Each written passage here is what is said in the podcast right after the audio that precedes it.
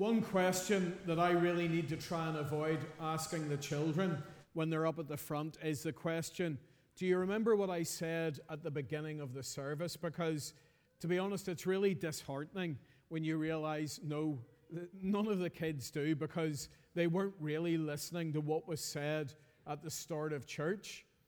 And so I'm a bit loath today to ask this question, but I wonder does anyone here remember back to the series looking in the book of Acts? We looked at the, the church of the first believers in Christ, that exciting story of how this church emerged with the help of God's Holy Spirit. And we thought about that ongoing work of the Lord Jesus.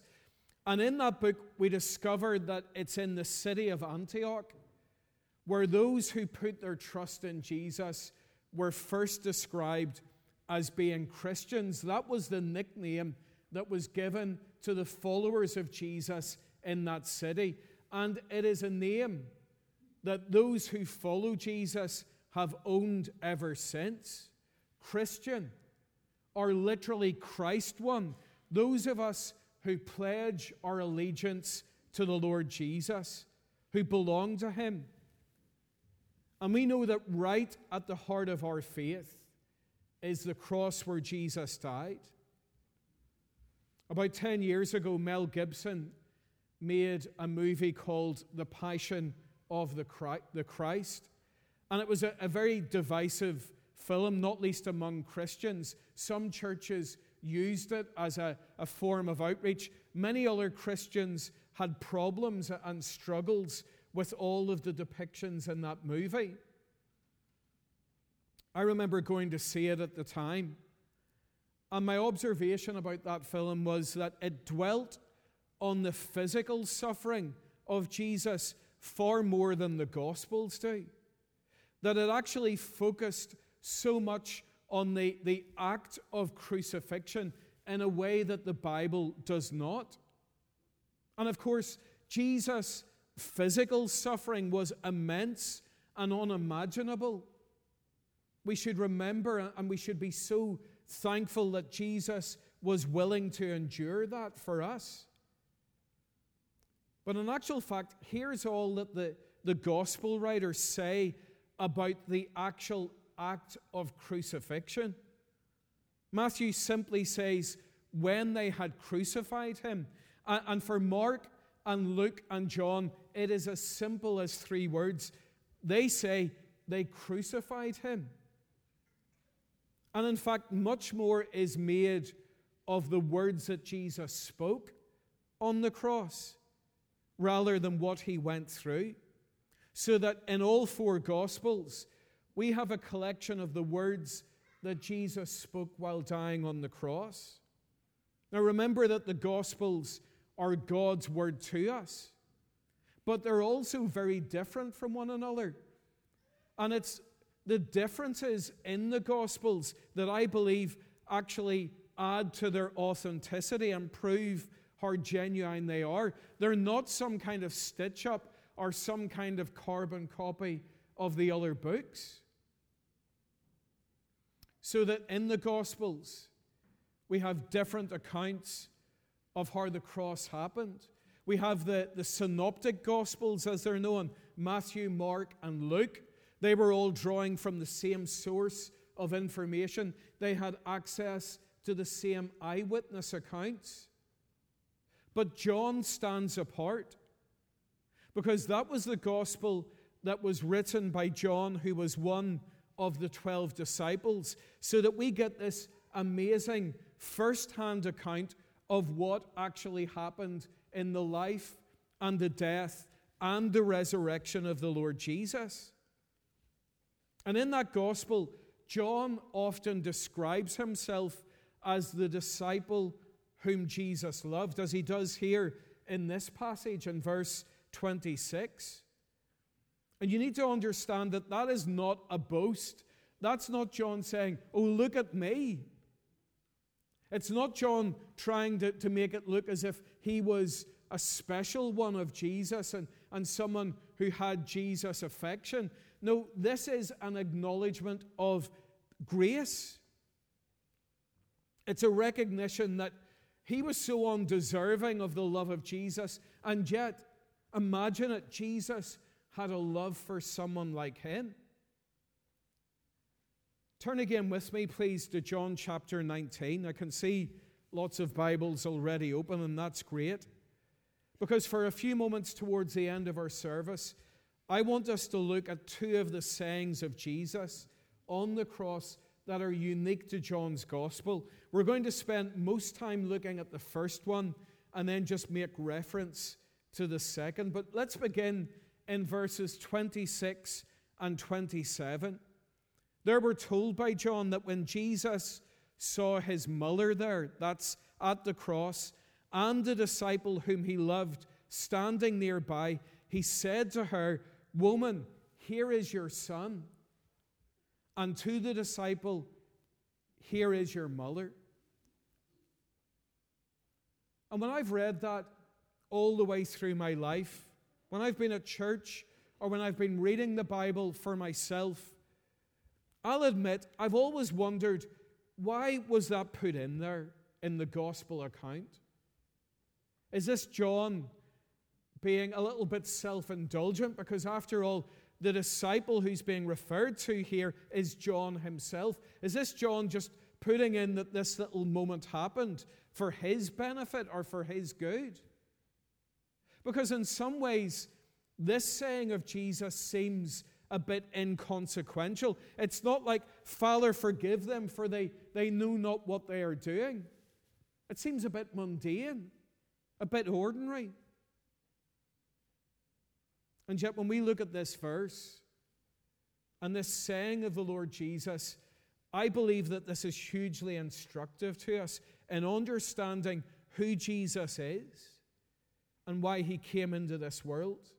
What does this verse show us, this saying tell us? First of all, it points to the humanity of Jesus.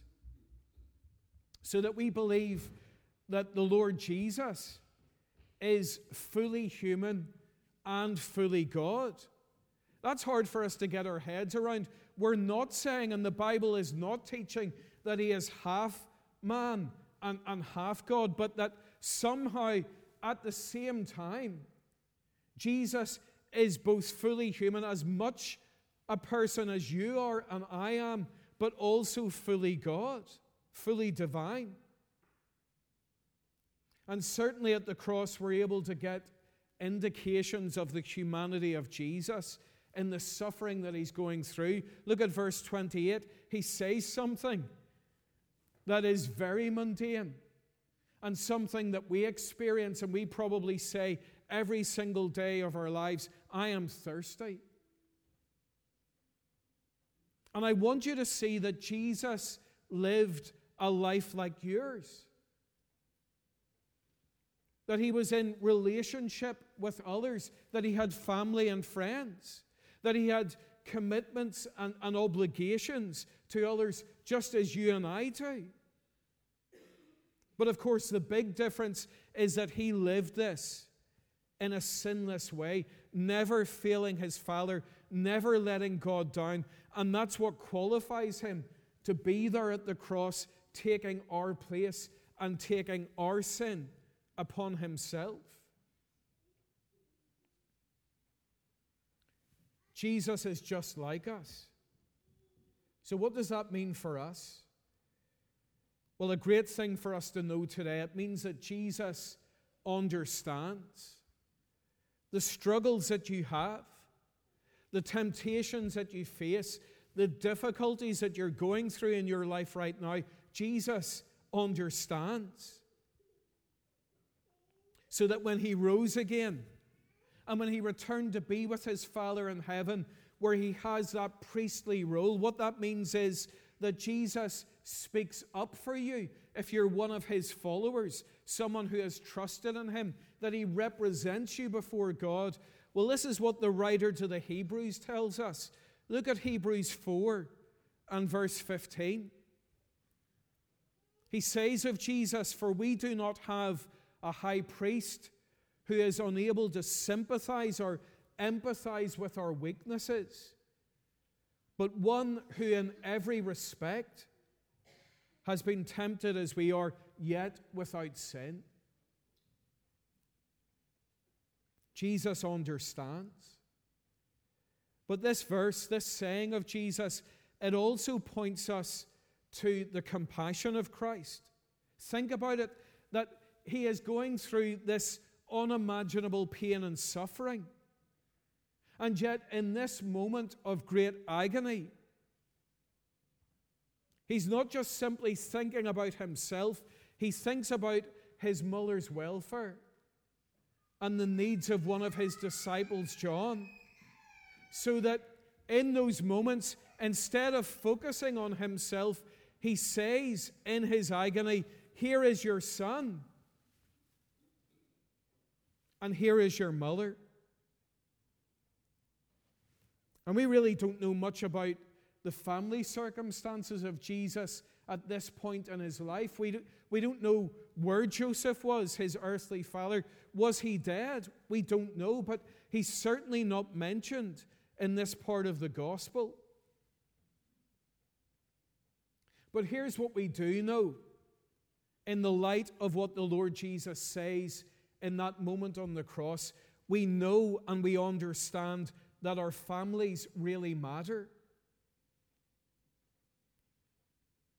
Think about it. Jesus, in the course of fulfilling his ultimate mission, and there was nothing more important, nothing greater that Jesus would do than this. And yet, in that moment, he did not forget his family. And so, there's a very clear implication today if you love Jesus and if you are committed to Christ and to his church, as we serve him, we should never, ever want to forget our family. Never use service to the Lord as an excuse to neglect your own loved ones. Never. And sadly, too many of us do at times, especially ministers. But it was not the way of the Lord Jesus Christ, who, as he fulfilled this mission, thought about his mother, thought about his friends, thought about those who were in need. And so here's what this means for us it's a great truth. It tells us that Jesus really cares. And remember that Jesus shows us what God is like, for he is God incarnate, he is God with us. So we think about what Peter says of the Lord in 1 Peter chapter 5 verse 7. He says to his fellow believers, cast all your anxiety, cast all your cares on him because he cares for you. What a great truth to hear today. That the things that you think God will not be interested in, the things that you imagine God would have no concern for, they actually matter to the Lord. Your children and the struggles that they go through, the disappointments that they bring, it matters to the Lord. Your aging parents, with all of the responsibilities that it brings your way, all of the pressures and all of the turmoil that maybe some of you are going through, it really, really matters to the Lord. He cares. But on a deeper level, I think there's something else that Jesus is helping us to understand when he speaks these words to his mum and to John. And that is what he achieves at the cross, the, the achievement of Jesus. Because if you look, you'll see it's not a case of him encouraging them. Be a mother to him.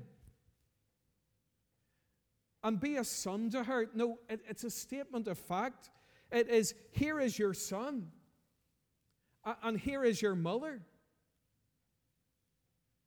And it's what the Lord Jesus does at the cross. That through the cross, we are reconciled to God.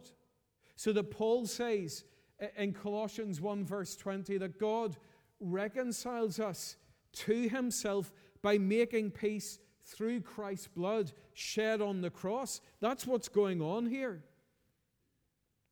But not only that, in Christ, we are then reconciled to one another.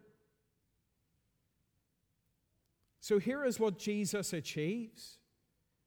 Let's look ahead in John's Gospel to the resurrection and to the, the first words spoken by the risen Christ. Look at John 20 and verse 17 and the amazing message that the risen Jesus gives Mary Magdalene to bring to the disciples. And I want you to notice the words really carefully. He says, Go to my brothers. Hang on, these are the guys who deserted Jesus, who completely bailed out on him, who failed him in those previous days, who were nowhere to be seen. And yet he says, Go to my brothers and tell them, I am returning to my Father and your Father, to my God and your God. What amazing grace. And I wonder today, are you part of this great family?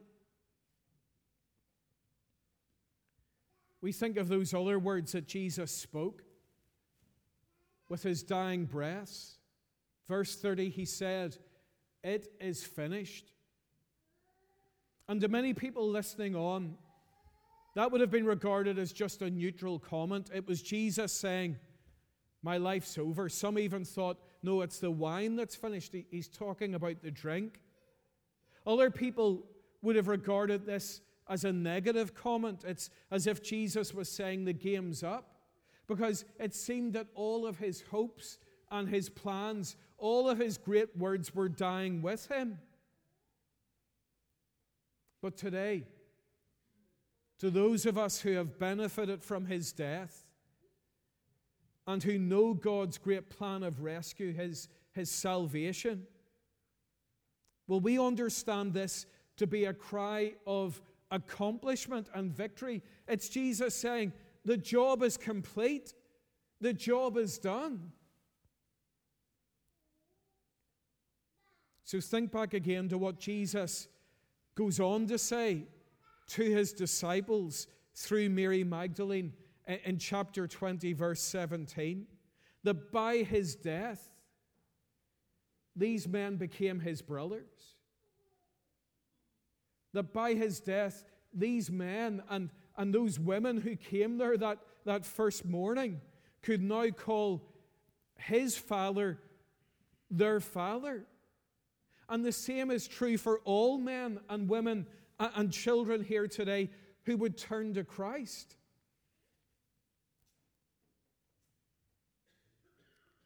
This is incredible that Jesus includes his followers in the way that he relates to God. And people, this is what happened at the cross. This is what the, the death of Christ did. It opened up a way for people like us to approach God in the way that Jesus approaches him. To refer to the, the holy, powerful God of heaven who made everything, including you, to refer to him in the way that his son does. And so I simply ask today, in the light of all of this, in the light of these wonderful truths that we hear from Jesus in his dying moments on the cross, is God your Father and your God? Known to you in that way through Jesus being your Savior and your Lord? For this is what the Lord Jesus did. And we say, Hallelujah. What a Savior. Amen.